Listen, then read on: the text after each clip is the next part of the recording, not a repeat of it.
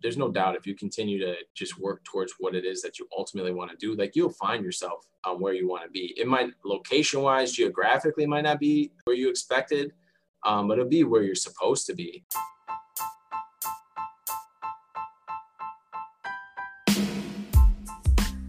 Hey everyone, and welcome to Sports RD Snippets. I'm Liz Baluka, a registered dietitian and board certified specialist in sports dietetics. Every Wednesday, I'll be bringing you a sports dietitian guest that will share advice, insight, and rewards of the profession, snippets of their own career path to becoming a sports RD. Hi everyone, welcome back to Sports RD Snippets. I'm so excited to have Rob Masterson today on the podcast. Rob has an incredible story to becoming a sports RD that will leave you feeling inspired to bet on yourself and go for it.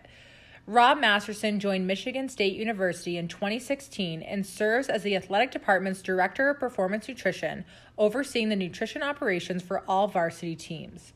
In this role, Rob serves the nutritional needs of Spartan student-athletes by providing science-based nutrition interventions, education, counseling, information, and guidance with the goal of optimizing overall health and athletic performance. He is a 2009 graduate of the Michigan State's dietetics program. Prior to returning to his alma mater in East Lansing, he served as a clinical dietitian in the greater Detroit area, as well as a sports nutrition immersion program fellow through Gatorade SNP program at the University of South Carolina. Let's jump in and let's meet Rob.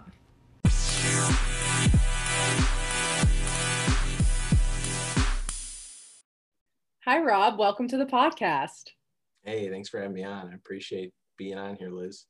I'm excited to have you. How's everything going? I know football season starts for Big Ten. This is October 14th we're recording, but yeah, less than 2 weeks you guys start up? Yeah, our first game is fortunately at home here on the 24th. So we're 10 days away and we're plenty busy, but I'm glad I was able to carve out some time to come on. I'm really enjoying your podcast, and I know we had a second to chat before you started recording. I was just saying, and I want to make a point to say it now too. Like, I love listening to your podcast. It's been awesome. The only episode I haven't listened to is the one that was just posted today. So I'm looking forward to listening to that one on my drive home from work. So. Oh, thanks, Rob. What's like the environment like at Michigan State? Like, are people ready for football season? Is it overwhelming? Yeah, excited. I think it's all those things. I think people are ready for it. I think they're excited. I think, you know, as a staff, we're excited and ready, but we're also all overwhelmed. You know, 2020 has been an interesting year, and, you know, COVID's thrown a wrench into a lot of people's plans. But I think if there's one thing we've done really good here, and what I've heard from everyone else on the podcast from previous episodes, is that, and I think dietitians do a really good job, particularly in the sports nutrition realm, is kind of pivoting really quickly and making adjustments. So I think we've done a really good job of just dealing with reality on reality's terms, and doing the best we can. So that's awesome. That's great. Well, I like to start these episodes off with how we know each other. So Rob, I think I met you at the McCallum Eating Disorder and Sport Conference. I believe maybe it was 2020. Well, it feels like a long time ago now. Yeah, it feels like it was a while ago, but that was such a great conference, and I was that was my first experience going to McCallum, and it was really, really awesome just to kind of gain some more knowledge and perspective in the area of eating disorder and disordered eating within sport. I don't think people realize how prevalent that can be. And it's just, you know, we have to be, you know, aware of that and able to lend our area of expertise, which is nutrition, and help with that, because it's a, you know, it's a multifactorial thing, and it takes an entire team of people to help those individuals who are suffering in that area. So yeah, it was a great experience, and I remember us meeting there, and I really, really enjoyed it. It was out in California. It was a little colder than I expected. I mean, I'm a Michigan boy, so funny. I'm used to cold weather, but I don't know. Like, when did that? It was like in June. No, it was in July. Yeah, and I remember all I packed was shorts and t-shirts outside of. And we get this, you know, it was just outside San Francisco, or was it? Berkeley. Yeah, Berkeley. Mm-hmm. And it was like, okay, during the day weather-wise, but then at night it got so cold. And I was only had shorts and t-shirts. I was freezing all the time. So I remember that. Yeah, no, when I lived in LA, when I went to Pepperdine. I thought it was like hot, like all the way through. And in December, I was like freezing and I had to go buy sweaters. I had no idea, like, why didn't anyone tell me? But yeah, anyways, I've been to McCallum twice and it's an amazing conference. I don't know if they're doing it virtual this year with COVID. It's usually in July, but highly recommend signing up for that. Just an incredible conference. And then we also know each other from the Super Bowl Summit, Super Bowl 53 in Atlanta, Georgia. Yeah. Rob, what was your favorite part of that experience? That's a good question, because that whole thing was such an amazing experience. I'm so thankful for Gatorade and everyone who put that together and gave us the opportunity to go there, because, I mean, well, one, we got a chance to really kind of more collaborate. So it was me, you, Kelly Rossi, and she was at Virginia at the time, and Jackie, yeah. So Jackie Barsal was there as well from IMG, and that was just, it was so cool just to kind of, you know, see everybody a little bit out of their element, because, you know, how often do you get to actually go to Super Bowl, right?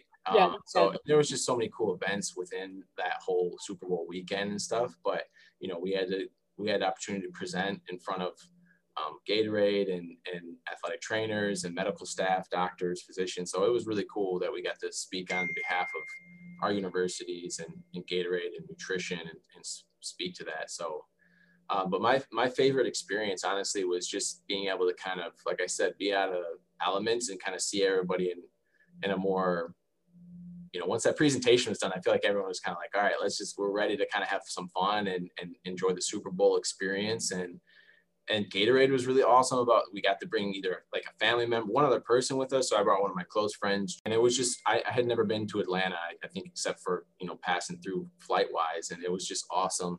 It was just a great experience, you know, being able to hang out with a friend, and it's a once in a lifetime experience. I don't know that I'll ever be able to do that again. And so, like, you know, and I know we message each other, me, you, Kelly and Jackie, or, you know, have a group chat, and we still have to message each other every once in a while. And it's just, I reflect on that a lot, because it was just such a unique and awesome experience. Yeah. No, it's so cool, because it's like, obviously, I mean, how could you ever forget that? But I feel like we're all bonded like forever, because it was just a unique experience. And it's funny, after you said the presentation was over, I remember we actually got to drive Porsches. Ah, that's right. We went to the Porsche racetrack, and we all had individual drivers. And I just, basically, it was like an obstacle course kind of. And then you got to go like 100 miles per hour on like this long speedway. And I had no idea how much I like loved speeding. Like, it was so exhilarating. And I was like, wow, I didn't even know I was like stressed, because I feel so much better. Yeah. But yeah. I mean, I highly recommend doing that. But speed on a racetrack. Yes, that Porsche driving experience. That's right. I'll have to say that was at the top of the list, beyond just spending time with you and one of my close friends in a unique like environment experience. Like, that was so cool. And I felt the same way. Like, I knew I liked speeding before that, but it was amazing to like actually have a driving experience where, like, I mean, it was the stretch that you're talking about where we would like be able to go top speed. Yes. And then slam on the brakes, because there was like, we would like spin the car, and like they would have like fake like water traps or something. Yes. It was scary, but it was so much fun. Yeah, it was amazing. So, love speeding. Anyways, let's jump in. Yeah. Can you take us through your career path up until this point, where you started and where you are today? Yeah. So, you know, I guess I'll go backwards here. I'm at Michigan State University right now, and that's actually where kind of things begun. I am from Michigan originally, grew up just outside Detroit, and then moved closer to Lansing when I got into like middle school age. And so I've always been mid-Michigan. You know, my mom was really big into just us, you know, me, my two older sisters. I'm the only boy and the youngest, and, you know, our family, and she was just in charge of, you know, meals, and, you know, was really big about getting us in the kitchen and learning how to cook or just appreciate food. And that was a big thing. And I always just loved it. You know, we always had like a garden, things like that. When we moved away from Detroit, we had a lot more like space. And so gardening and stuff like that was like a normal thing at that point. And I just got used to that, having like fresh fruit and veggies and stuff like that. So I think I know my mom played a huge influence on like why I even got interested in nutrition. And at that point, you know, once I got into high school, I just kind of, you know, had just so it started early. So yeah, I get to high school, and, you know, there wasn't a whole lot of like nutrition classes, but we still had home ec. I don't think that exists for a lot of people anymore, but, you know, like just learning a little bit more about cooking and nutrition itself. We had some health classes that I was interested in. My oldest sister at the time was going to Michigan State. I always figured I was going there. And then when I found out they had one of the top rated dietetics or nutrition undergraduate programs in the country, it was an easy choice. And so I came in and I mean, I just knew that that's what I wanted to do. And so did my undergrad at MSU, absolutely loved it. And then of course, senior year comes around and you start realizing, oh, you don't just get your degree and become a dietitian. Like there's a process. Why don't people I feel like you find that out like your senior year too. It's not like you're a freshman and they like warn you. Yeah. You know what? They probably did. Yeah. But you hear it, but you're not listening. You know what I'm saying? Oh, this internship, whatever. Like, yeah. Yeah. And you kind of are just like, well, I got good grades. I had pretty good grades. And, I was probably overconfident, I guess, to a degree where I was like, I know because senior year came around and my supervisors and our professors were telling us like, hey, this thing is competitive. Like you need to make sure that you're doing all you can to get all the experiences that you can. And so, I mean, I was part of our student dietetic undergraduate program here and like our association. So I did volunteer work through them. That's where I met Scott Sainert, who is now the director with the Cowboys, because he was a graduate dietitian at Michigan State University at the time. Wow. And he was helping with a program here and some research here on campus. It was called Spartans for Heart Health. So it was a health program for elementary youth and helping them understand the importance of, exercise and nutrition combined. So both of those things. And he was helping one of the professors here with that. And they needed undergraduate help with like data and collection and stuff like that. And so I helped with that. And that's actually when I learned a little bit more about sports nutrition. So that was my, I think, junior and senior year. Prior to that, like sports nutrition, this is my senior year, 2009. It existed, but it was like not so much as a career necessarily, at least that's the perception. It was like, yeah, there's very few individuals who do that, but you probably need to go. And I straight up had one of my counselors say like, you need to go into clinical because sports nutrition is probably not going to be something that you can do as a career. Like there's just not a market for it, at least not right now. And so I wouldn't say that was disheartening. It was just, a reality check. And at the same time, I looked at it, I grew up as an athlete as well. I played soccer, I ran cross country, I played basketball. I was never talented enough to do it at like the collegiate level, at least not D1. And so, I have a competitive streak in me. I think all of us, in this area tend to do that or have that. And so when I was told that wasn't something that could be a career, again, I took it as like, oh, okay, that's where reality is right now. But maybe I could help create that. Maybe I could be part of that at a later time. And I was never opposed also to clinical though either. I did want to get that experience. So kind of going back here, that's what I was being told. And again, this is all senior year.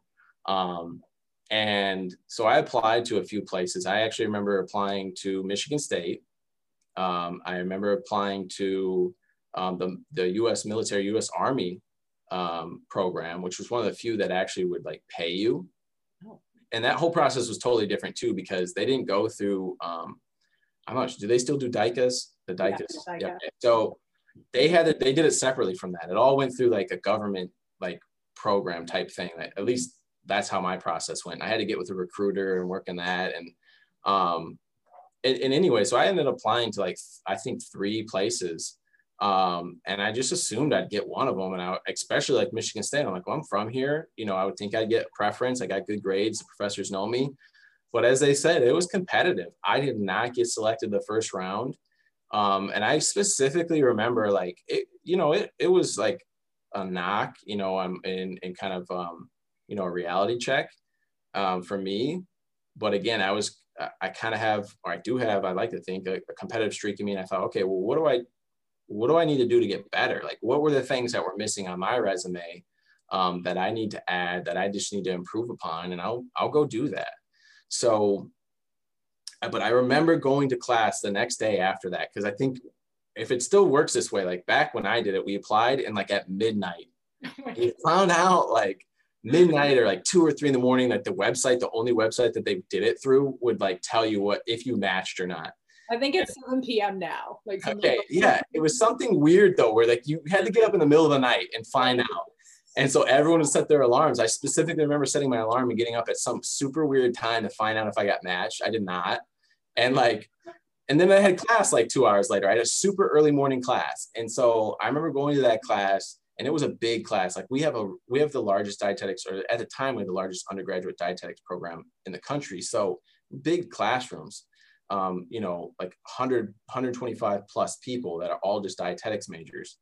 And I remember that class being half empty because half the people, and the professor even said that, oh, you know, I think a lot of people didn't show up today because, you know, they don't want to show their face, quite honestly. Like they're embarrassed and, you know, they didn't make it, but just know, like this professor wasn't trying to be mean about it or anything. They're like, just know, you know, you just got to keep working. And so that was a good message to hear. And I remember looking around being like, wait, am I the only person that didn't get selected and then also showed up? Maybe everyone else went to go party because they got mad. Right.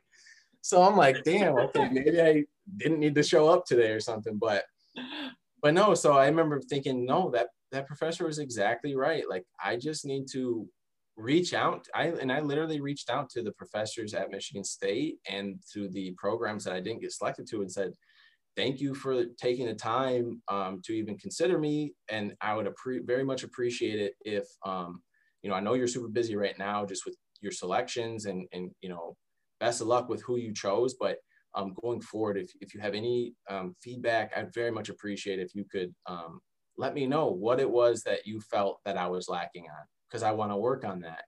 And I promise that, you know, I will do that. And thankfully, all of them got back with at least something, even if it was small, and said like, hey, you know, you did some of this stuff in the sports nutrition area or this, you know, wellness area, but you didn't get a whole lot clinically. If you never shadowed a clinical dietitian, you know, we'd like to see something like that, stuff like that. And it was all really, really helpful. And so right after that, I went to work basically looking for opportunities. So I shadowed different clinical dietitians during that time. They wanted to see a little bit more food service experience. So I got a job at the dining hall on campus, and I applied the next round and got into Central Michigan's program. And that was a great program for me. It worked really, really well. So that was my dietetic experience or dietetic internship experience, I should say. And so, yeah, it wasn't perfect, but it ended up working out for the best.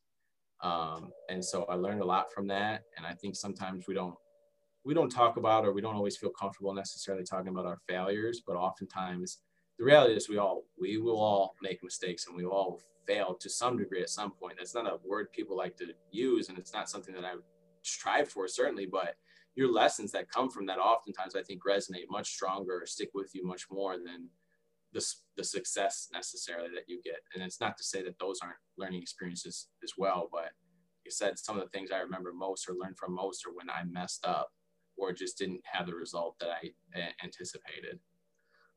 So yeah, so I got into Central Michigan's internship. That worked out really, really well. Loved the experience.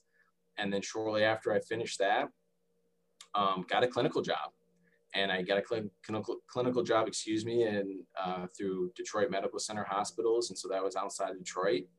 And that was a really amazing experience. I was a clinical dietitian for 4 years. I worked in intensive care. I worked in oncology units. I worked in renal units. I worked in a burn unit. And so got such a wide range of experiences. And during that entire time too, I mean, I remember, you know, thinking I loved sports, and I thought, okay, how can I like kind of mesh the two? Like, I know people are doing it now, and sports nutrition too. Now it's like 2010, 2011. It's starting to come along, and that, you know, right. I feel like right before kind of what I would call like a boom, where just sports nutrition blew up, and then universities and pro teams, but universities in particular were really looking for people.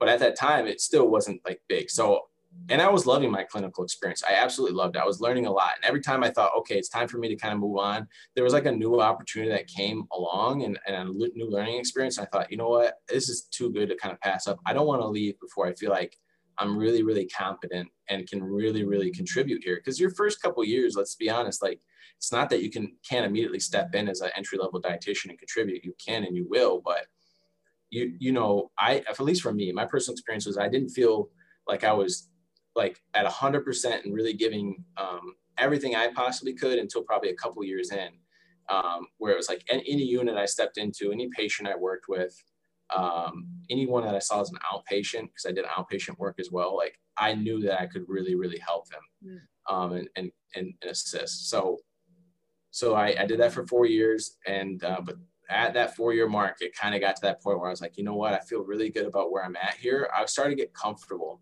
and that's not necessarily a bad thing, but I kind of looked at it as like, you know, I could stay here, but now is the time. I'm still young. I still want to get involved in sports nutrition. Maybe I should look into doing something.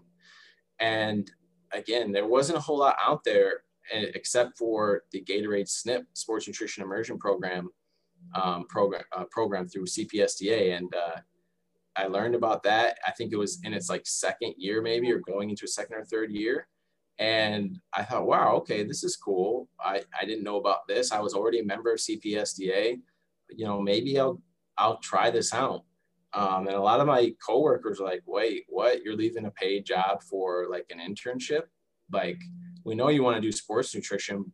And they were like supportive. I don't want it to sound like it was negative, but they just were confused. Like, you know, and I just bet on myself. I was like, well, I know something will come of this, because I think I have a good knowledge base now from a clinical standpoint, which will lend well when if I get an opportunity to do this sports nutrition immersion program.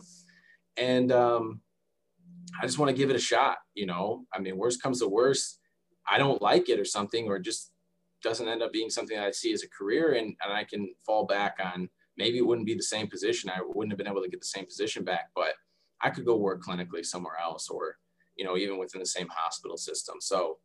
So I took a chance and applied for the position, or you know, for a SNP opening.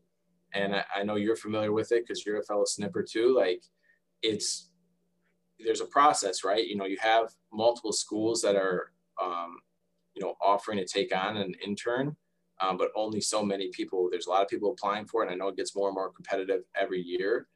And only so many people are going to get a spot.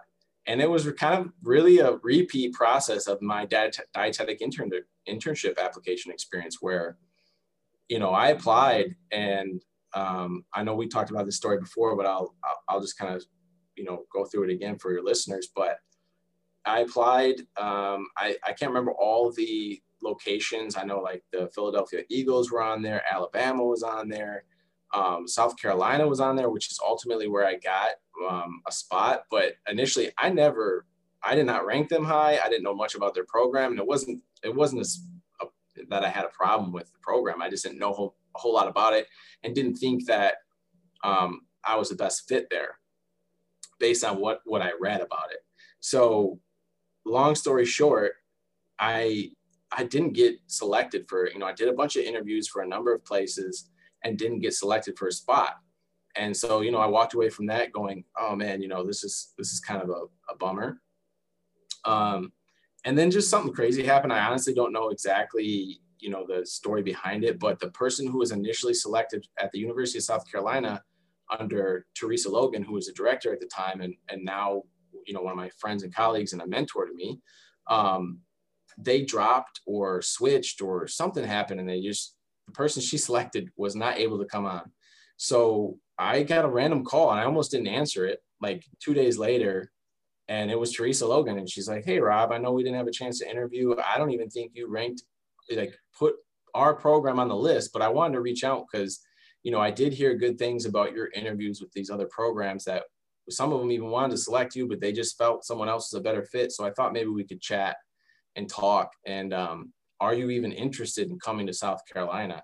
And, you know, there's that split second moment when like that's put on you and you're like, well, you know, she's right. I didn't actually pick that school. They didn't pick me.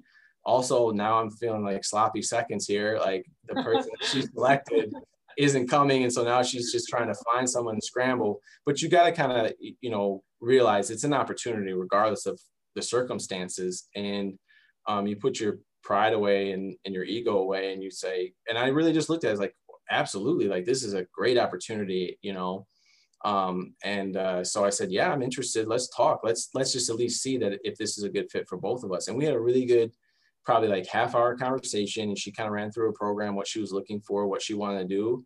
And I was like, yeah, absolutely. I would love to come on. And so I kind of at that moment actually thought like it was a done deal. And she finished it off. It was kind of funny. I have to laugh now. And I'm just remembering this because she finished off the conversation with, well, okay, great. Well, I've got one other person that I'm interviewing because I'm, you know, it's between you two. So I'll get back with you. And I'm thinking, oh, all right, sounds good. Like, you know, I had no idea who that other person was or what happened, but I got a call the next day and you know, I was fortunate enough to win out and, you know, ended up going to South Carolina, had an amazing SNP experience. I worked with the swim and dive team and the track and field teams primarily.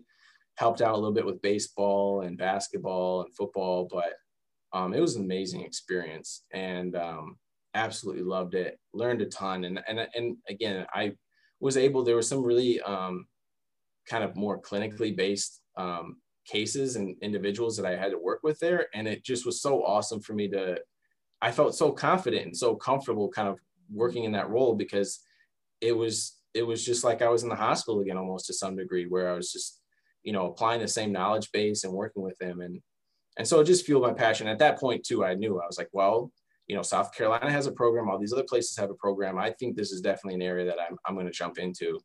And so before my SNP experience ended, actually, I started reaching out to universities like, hey, I'm going to be done with this.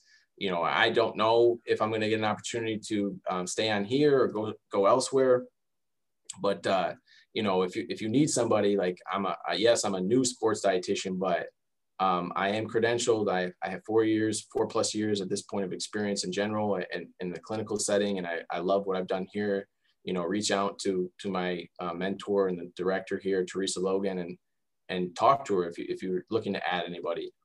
One of the first places I reached out to was the dietitian at the time at Michigan State. And, you know, she was plenty nice and just mentioned like, hey, we're not hiring anybody right now, but I'll keep your name in mind. And so at the end of my SNP experience, I actually got an offer to stay on at South Carolina. And I turned it down, and not because I didn't think it would have been a great fit for me, because I knew it would be, but I want to take a chance and bet on myself. And I was trying to get back to Michigan, or at least the Midwest. And I said, you know, I want to take a chance. I know, and this is, things were really kind of rolling sports nutrition wise. There's a lot of places hiring. And I thought, you know, if Michigan State or any team in the Big Ten wants to kind of keep up, I know they're going to be hiring soon. And so I'm going to take a chance and just kind of even just volunteer. I was ready to go back and just offer myself, you know, to volunteer for free. And went back home, moved back in with my parents for a few weeks, but it was like, I was only there for 3 weeks when I got a call from the lead dietitian that was here at the time saying, hey, Rob, you know, we got a part-time position and I'd like to hire you. Just, you know, we're going to go through the interview process, but I think you'd be a good fit. Went through that process and was hired on.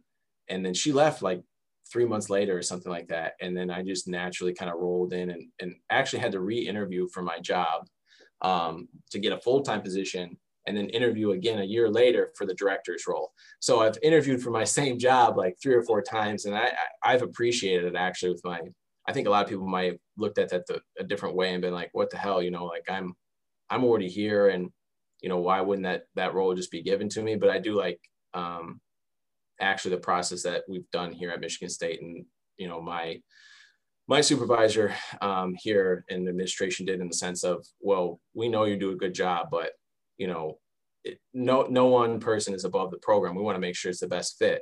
And it ultimately ended up being me anyways, but going through that process, it was a humbling experience of just trying to basically re-interview for your job each time. And I wouldn't change that. And I actually tell my boss all the time, I very much appreciate that now because the experience helped me kind of realize the areas that I needed to work on and continue to grow in. So I'm sorry, I think I'm rambling on here. That was a long answer. No, that was great. No, that was great. I mean, your story is amazing. Just, I mean, everyone has had adversity in their career, and it just, I think the coolest part is for your SNP experience. I think sometimes when you don't get something, like, you just don't realize like the impression you had on another interview like actually mattered, you know. Yeah. So whoever you're talking to, even if you're emailing someone or you have an interview and it doesn't work out, like you had the opportunity to interview, like someone knows you now. So I think it's just a really good lesson to like bet on yourself. And, you know, if you're the right fit, great. If not, like things happen and you might get that call. So you better be ready. Yeah. So I think that's awesome. Working in a clinical setting before starting the fellowship in sports nutrition, what was the transition like?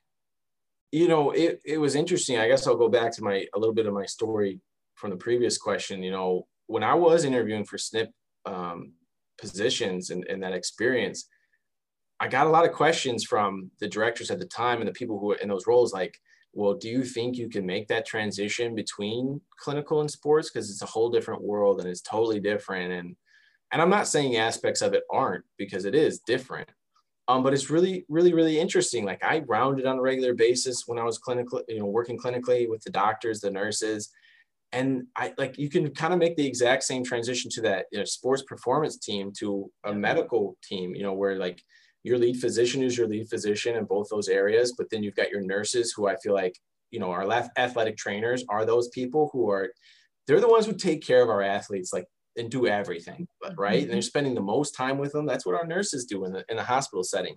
And so, you know, there was a parallel there. And then, you know, you as a dietitian, your role, yeah, it's a different patient population, but it's still the same concepts. You know, you're trying to optimize their health and help them get healthier. And yeah, fortunately, you know, you're dealing with elite athletes or really, you know, relatively healthy individuals versus those who are trying to just, you know, get through a hospitalization and get healthy enough to go home. But I felt, you know, that transition actually was super easy. And I think maybe that just lends to the fact that I spent enough time clinically when I truly knew I was ready versus, you know, individuals who really, and I was like anxious. I really did want to leave sooner than that, like before my 4 years at clinical. And I honestly think I could have stayed another couple of years and still really learned a lot more in that environment. But, you know, it was a relatively easy transition and I knew I was ready. So, you know, for those individuals who want to go, but they're not sure if they're ready, I think you'll never 100% feel like, oh yeah, I'm 100% ready to go. But there was just a moment for me where I was like, you know what, I may not be 100% ready, but I just know that this is the time, like the timing is right. And so I'm glad I didn't rush that and go, you know what, I'm just going to try to get in a little bit of clinical. And as soon as I get an opportunity to jump ship, I'm going to do it and go and try to venture into the sports nutrition. And I'm not saying anyone or everybody needs to do that clinical spot first, but for me, it was so helpful. It was so beneficial and it still is to this day. So I felt the transition was easy. And I try to tell all my interns now and all the people that I work with now that are, you know, working to become sports dietitians, that they shouldn't be so worried about that. Like if they actually enjoy some of that clinical aspect, enjoy it, like spend some time in it. And it's not like somehow then your sports nutrition knowledge that maybe you got as an undergrad or as an intern, volunteer, is going to just like wash away and be gone and you're going to have to relearn all that. It's not like that. Like, you know, if you can get both experiences, great. Or if you can jump into sports nutrition right off the bat because that's what you want to do and the opportunity's there, then go right ahead. But I don't think people, I think people are you know, misled when they think that, or maybe just, you know, they're looking at it the wrong lens where they think that transition is too difficult, because it's not. That's not my experience. No, that's really good to hear. And also I find out like a lot of students will call me and say something like, you know, like, should I do clinical for a year and then go into sports nutrition? And I mean, I didn't do clinical before I went into sports nutrition, but I feel like as a student, you try to like map everything out, which isn't a bad thing, but just realize it's a blueprint. If you do that year in clinical, I'm sure it'll be super helpful. But like when you start sports nutrition, you're going to have to adjust too. So I think instead of like, what do you want to do? Do you want to do sports nutrition? Then, you know, do sports nutrition. Do you want to do clinical versus like, according to the manual, this is the first thing to do, right? Like, right. Yeah. If you kind of look at it more big picture like that and just realize it's a process. And you know what, you know, and I tell my interns all the time, I absolutely love the job that I have right now. And I don't intend on having it be anything other than what it is anytime soon. But if I had to go back into the hospital setting or, you know, let's use the, you know, the scenario we're in right now with COVID, and you know, it's I think in many industries, not just nutrition, I mean, so many industries, it's changed what people can do, and some people are not even able to continue with their current career or their jobs and have to jump into something else. So, you know, sometimes you have to make those changes. And if, even if I had to fall back on going back into a clinical role, I know I could find a position and feel comfortable in it, and also learn, continue to learn, but also just the important thing is to enjoy it. And I know I could. And so, you know, it was nice for me to get that, both, you know, the experience of the clinical, then going into sports nutrition. And I wouldn't change that, but like you said, it's, everybody has a different path. There's no one blueprint, there's many blueprints. And there's no doubt if you continue to just work towards what it is that you ultimately want to do, like you'll find yourself where you want to be. It might, location wise, geographically might not be where you expected, but it'll be where you're supposed to be, at least at that time. It just works. It tends to work out that way when you're really working towards what you want to do. Yeah, no, that's definitely true. What are the biggest challenges and rewards of your job as the director of sports nutrition at Michigan State? Another good question. Biggest challenges. The biggest challenges, I think, is just, you know, you want to help every individual, and we got 800 plus athletes here. Oh, wow. And so, you know, that's a lot of people to work with. And unfortunately, you know, I've got two other dietitians on staff, and Marianne Nguyen and Emily Werner, who help with some of our other teams and do an amazing job. I'm so thankful to have them here, but you know, but our staff, you know, we could always use more hands, and we intend to grow. And I think, so the biggest challenge for me as a director is to help lead our program, our nutrition program specifically, and to provide the best service, because we have a great service here, but there's always areas to improve upon. There's always things we can do. And I think that means for us, you know, growing in the future and as from a staffing standpoint, so that we can have even greater impact on our athletes.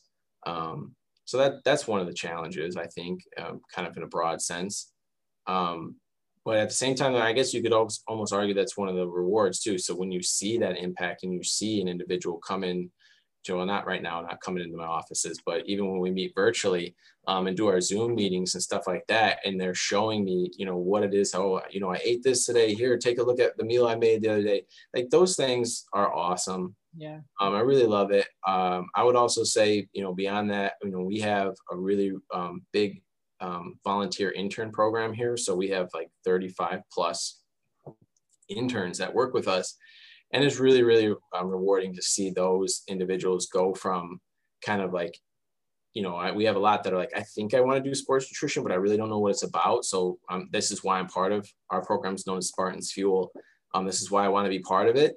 And so, you know, maybe I will like it, maybe not, but I just need to know. And kind of, you know, working with them and seeing them go from being unsure to being like, oh my God, yeah, absolutely. This is what I want to do. I absolutely love seeing what you're doing and working with these athletes, and, you know, working with us as interns. So working with them and helping, I'd like to think that I'm helping our profession grow and further establish itself, and you know, I guess ushering in that next round of sports nutrition experts. That's really rewarding. That's awesome. Best piece of advice you've ever received in your career? Best piece of advice. It was an advice and a kind of a quick little quote that I got from one of my administrators here, which I think about all the time because it's just simple and easy to remember. But again, we work in the sports world. I feel like it's very competitive, right? I mean, by nature, it's very competitive. But also, you know, there can be some egos, and, you know, one of my close colleagues here mentioned when you see somebody that's, you know, maybe got the spotlight or you feel like is doing something better than you, don't be bitter, be better, you know. So realize what it is that they did to get there, and if that's what you want to achieve too, take those steps. Don't just try to, you know, I think when we live in a society in general, not that I'm trying to get too philosophical here, but I feel like it's so much easier, and people do it a lot, especially with the advent of social media, where it's just easy to kind of, you know, post a snarky comment or, you know, kind of knock somebody down. And there's too much of that, in my personal opinion. And it's kind of one of the reasons why I love social media, but I tend, unless it's work related, to stay away from it, because it just tends to be too negative, particularly in an election year. You know, so yeah, just try to focus on bettering yourself. Don't be bitter about what other people are doing if that's what you want to achieve, and try to look at it as, well, you know, how come they're getting the spotlight, or how do they get there, as opposed to what can I do to achieve that, you know? If that's what you really want, you can work for it and achieve that as well. So. Yeah, I think that's a really good point too, because I think it's easy to like look at someone and be like, oh, I want to be like them, which isn't like a bad thing. But I think realizing, like how you said, like you might have a spotlight, or you might feel like you need to be like them, but realize like you're going to have, or you have your own spotlight. Like you're not even on that. Like you shouldn't want to be like that next person. And yeah, that might give you, it might make you feel better to know that like you are your own you. And yes, absolutely. All right, are you ready for the rapid fire round? Hey, I'm born ready. What should people know about Michigan? It's not as always cold. Anyone that's like further south in Ohio thinks it's like the Antarctic up here or something like that, or we're just constantly in like a polar vortex. We have beautiful, I would not trade a Michigan summer for anywhere. The lakes, right? Yes, the lakes. We have some just amazing places, beautiful beaches. Yeah, we might only have 3 months to enjoy them, but man, those 3 months, it's absolutely beautiful. So yeah, I would say Michigan's not as cold as a lot of people think it is. It's a beautiful place to live, in my personal opinion. We got all four seasons. Winter's a little too long, summer's a little too short, but fall's absolutely beautiful. Spring's pretty nice. I'll have to come to Lake Michigan. Yeah. If you're ever in the area, please let me know. I'm so casually in the area. What's that? If I'm ever like casually just like in the area. Yeah. Well, whenever we can travel, normally. But yeah, well, maybe work will bring you here, and you'll get a little bit extra time. So. All right. When you work out, do you listen to music or watch TV? I tend to do neither. I used to listen to music, but I'm a little bit more of like, I do a lot more running than I do resistance exercise. But at some point, like 10 minutes in, it just ends up being noise for me, like just a constant noise, and not so much like entertaining music. So I used to try to do the earbuds and music. Now I don't listen to music, and TV tends to just slow me down. Yes. So maybe I'm a little old school that way. I do not. Oh, no.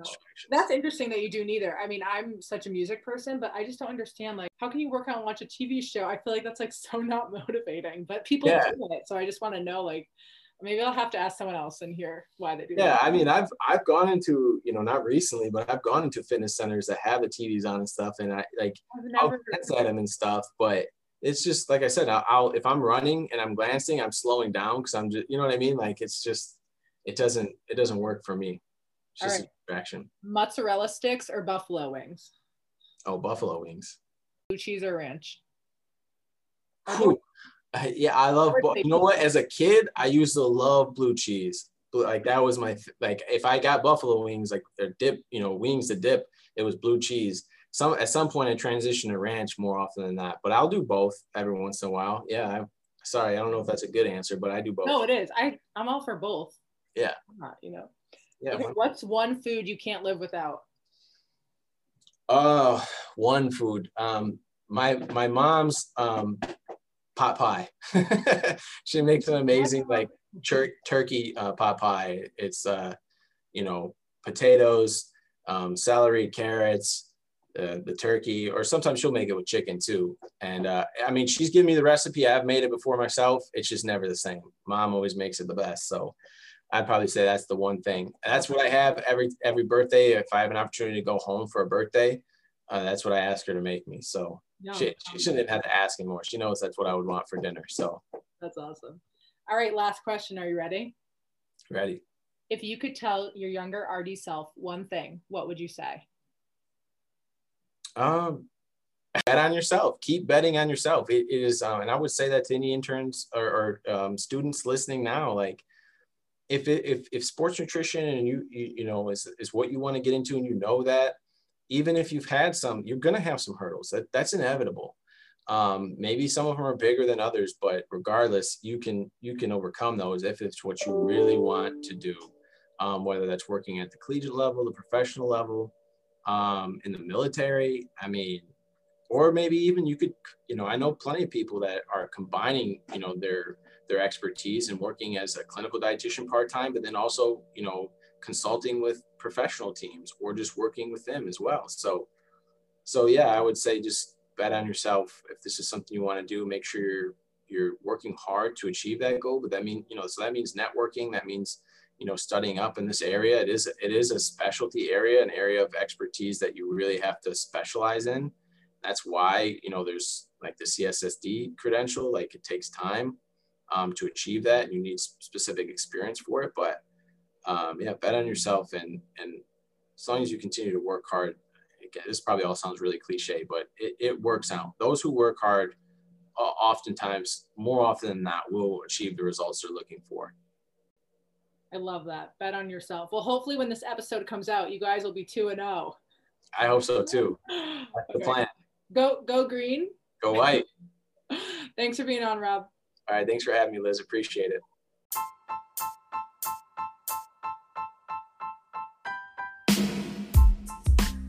Thanks so much for listening to this episode on Sports Arty Snippets. I hope you found our conversation helpful today. If you haven't already, make sure you subscribe to the podcast on Apple or Spotify. Share the podcast or tell another sports RD-to-be or sports dietitian about it.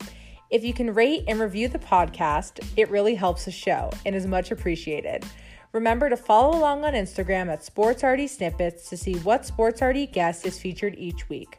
I'm super excited to bring on my upcoming guests, so please stay tuned. I'm Liz Baluka, and thanks so much for listening.